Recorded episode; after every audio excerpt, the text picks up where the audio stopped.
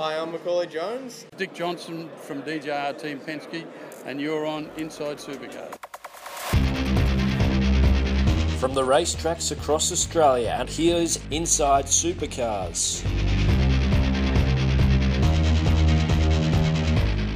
Hello and welcome to another edition of Inside Supercars, where we look back at the E Series. Round number two was held at Silverstone and Barcelona, with a very special injection into the field in Max Verstappen.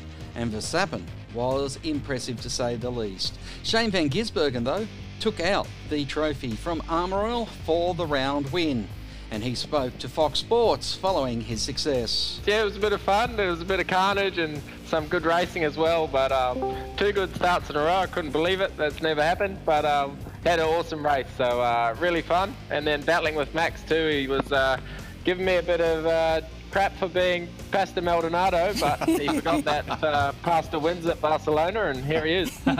We've got Max joining us on the line line too. Hey, Max, how did you enjoy that fun tonight?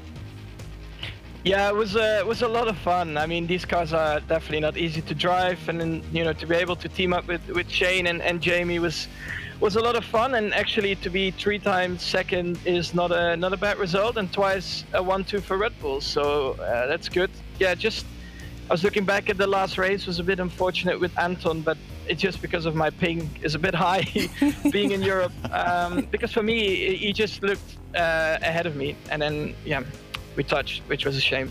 But, oh, uh, yeah. We loved it. It, it, was there was so much action going on in, in, what was a really busy night for everybody. So Max, the question is, are we going to see you back for another round of the Supercars E Series? I don't know. Am I invited? You can come anytime you like. We're headed to Bathurst next week. That's a track I'm sure you'd love to battle it out with our Supercars stars.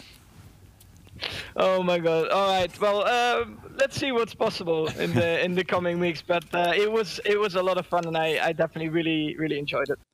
What was interesting to see was that there was more people watching the Fox Sports show. They extended it to also take in the qualifying, so that meant there was more coverage across the evening, and the drivers were reporting increase in their personal viewership through their Twitch and other accounts that they were streaming it by. So it looks like the E Series has really hit a chord. One of the regular drivers who was missing was David Reynolds, who, uh, well, said he was fired by the team. Interesting. Barry Ryan wants to win the E Series as much as he wants to win the real thing as well. Now, interestingly, in the last two weeks in NASCAR, we mentioned Bubba Wallace losing his sponsor after he quit the game at Bristol. Well, in this week's edition of the NASCAR E Series All Stars, Kyle Larson on a hot mic said a uh, made a racial slur, and he has now been stood down by NASCAR indefinitely. It has had ramifications with sponsors pulling out. Kyle Larson runs a sprint car team, and he has also been affected there. Although the World of Outlaws have said if he follows the program set in place for his uh, cultural awareness, and uh, he will be able to return to racing in the World of Outlaws. Now, uh, some of the sponsors have deserted him, but other sponsors have stayed on board. So, once again, we've seen overseas how the E Series has impacted on real life motor racing. Now, if you want to know a bit more about the E Series and iRacing, over on our sister program, Inside Speedway, we speak to a chap by the name of Alan Tannick, who has set up and last weekend ran the Australian Speed, oh sorry, the Queensland Speed Car State Championship, won by Carson Macedo. So you can have a listen and find out a lot more about iRacing and E Series over there at Inside Speedway. Interesting there, Max Verstappen in that clip, courtesy of Fox Sports, not ruling out the possibility of being back for the racing at Bathurst next weekend. Now, on Inside Supercars, we thought we'd take a moment to go back in time to a show I did back in 1994 where we spoke to the then reigning Australian Touring Car champion, Glenn Seton. On that day, had won at Phillip Island, and he had broken a run of three straight wins to start off the 94 season for Mark Skaife and Gibson Motorsport. Now, we don't have the very start of the interview, but we do pick it up where we talk about the new V8 formula taking over from the two litres that had been also running at the same time. I think that'd probably be the way to do it because two litre is, is very expensive, and I don't think it's going to get any cheaper. It's going to get more expensive, and uh, that's probably why the, the, the, V8 rules are so good, and also the Australian public want to see V8. Well, as we uh, look at our V8 series, it seems like the controversy about traction control has reared its ugly head on our shores. What do you think CAMS can do to stop any of this uh, sort of um, morally, I guess you'd say, illegal actions? Well, it's it's pretty difficult to control traction control. Um, they've been trying to do that in Formula One, and like Ferrari have, have sort of just come out and outspokenly said that they were using it, and, and a basic same sort of system as traction control. So it's impossible to police, but uh, CAMS and and the entrants group are, are trying to. Uh, alleviate the, the things that like uh, wheel sensors and things like that, which you do need to, to run traction control. And um, if we can eliminate those sort of things and uh, make it much harder to try and make traction control work, um, I think it's a, it's a good way to keep it banned because it, is, does take away uh, one of the good things of motor racing, uh, learning how to drive with a, with a throttle and um, having good car control. And once you have traction control or, or ABS brakes and or active suspension, you, you start to get away from that and you start end up having uh, robots drive the car. Yes, it's something that I know CAMS want to keep away from. One thing that is going to affect everyone is the ban on cigarette advertising, and of course, Glenn Seton goes hand in hand with Peter Jackson Racing. What's going to happen when the actual crunch time comes? Have you been laying the groundwork in for a replacement? Well, it's going to be very difficult to uh, find a sponsor that's going to put in what cigarettes do into sport. Um, it's, um, I suppose, a, a, quite a bad issue that some people go out there and try and ban that sort of advertising, which I don't believe makes uh, young people smoke or anything like that. It probably makes people change brands maybe that already smoke, but uh, I don't think that makes them smoke. But it's going to be very difficult times for sport and motorsport um, when cigarette advertising goes. And uh, at this stage, I don't know what I'm going to do. Um, I'm sure I, I'm naturally I'm looking around for sponsorship, but uh, there's not many out there at the moment with the recession uh, that we've just had, and or, and um, and to try and find the funding that uh, will equal the sponsorship that uh, cigarettes put in.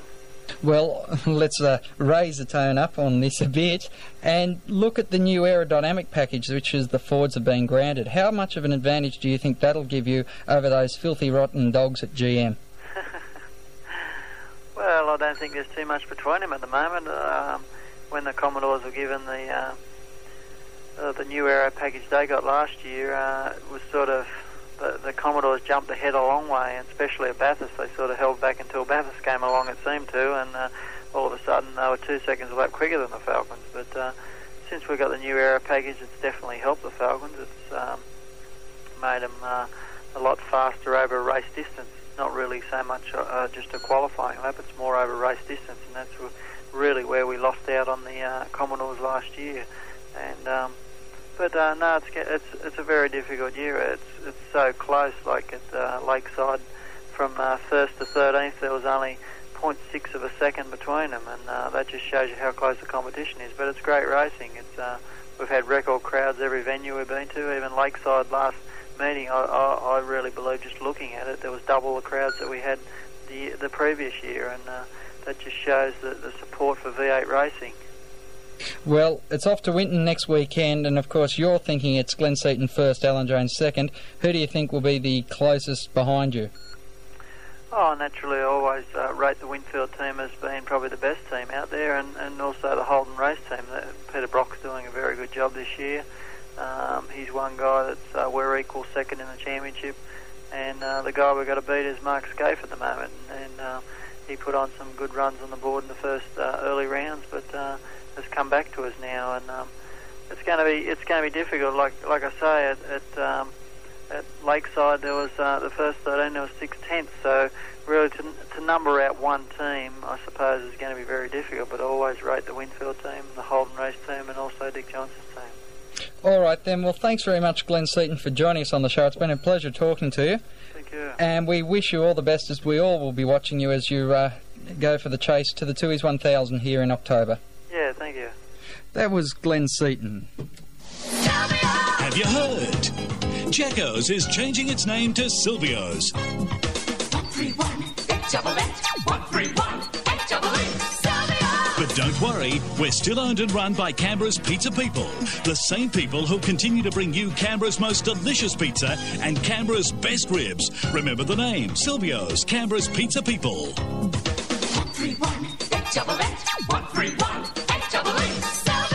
Supporters of Triple S. Now, in that interview, you heard us talking about traction control.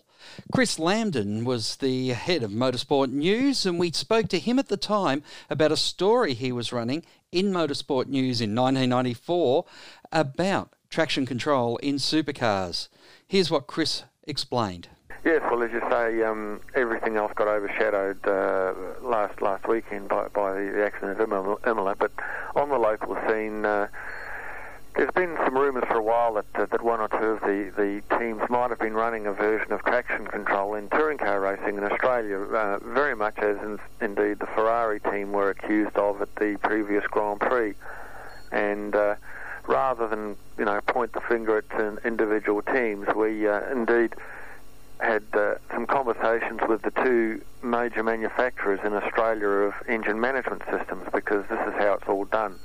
Um, uh, once you do the uh, the, the programming of uh, relevant speeds of front to rear wheels and certain gears and things like that, it's all down to a computer program in the engine management system, which which drops the power off when uh, when the engine accelerates too fast in a particular gear, which therefore means it's wheel spinning and. Uh, uh, the technology is available here. In fact, that the the the, uh, the, two major manufacturers here have that technology. Australia is very, very well advanced, and the what the, the both manufacturers were saying were, was that well, they were claiming that none of the teams they supply were in fact using the technology, but it is there, it is available, and there's really no way of detecting it. So by running the story that we did, we're kind of putting the challenge up there, I think, in front of CAMS to to either sort out some way of perhaps uh, checking on whether this kind of thing's being run, because uh, that's the only way that you could seriously ban it,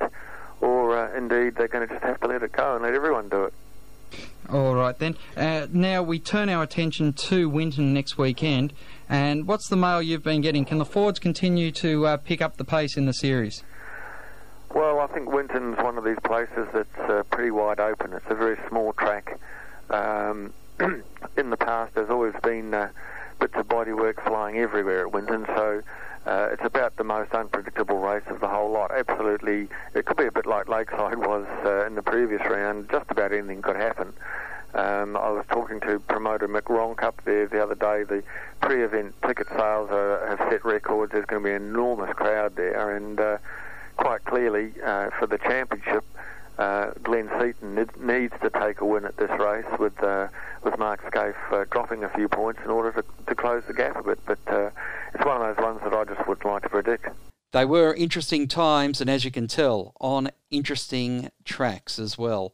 We had the 1994 look back, and in the first few months of a show that's now called which is now called Inside Motorsport. And you can tune into that at sportradio.com.au or around the country on community radio stations. We hope you can uh, listen to a few of those shows as well. Thanks for being with us once again here on Inside Supercars. Join us again tomorrow when we'll be hearing from Macca. Macaulay Jones with his thought of the week. Until then, keep smiling and bye for now. Inside Supercars is produced by Thunder Media. Tune in next time for more, or lock in the podcast on your iTunes or mobile device. Search Inside Supercars. The views expressed on Inside Supercars, including the panelists and guests, do not reflect the views of the network, Thunder Media, or Sport Radio. Any publication or rebroadcast of the show without the expressed written permission of Thunder Media is strictly prohibited.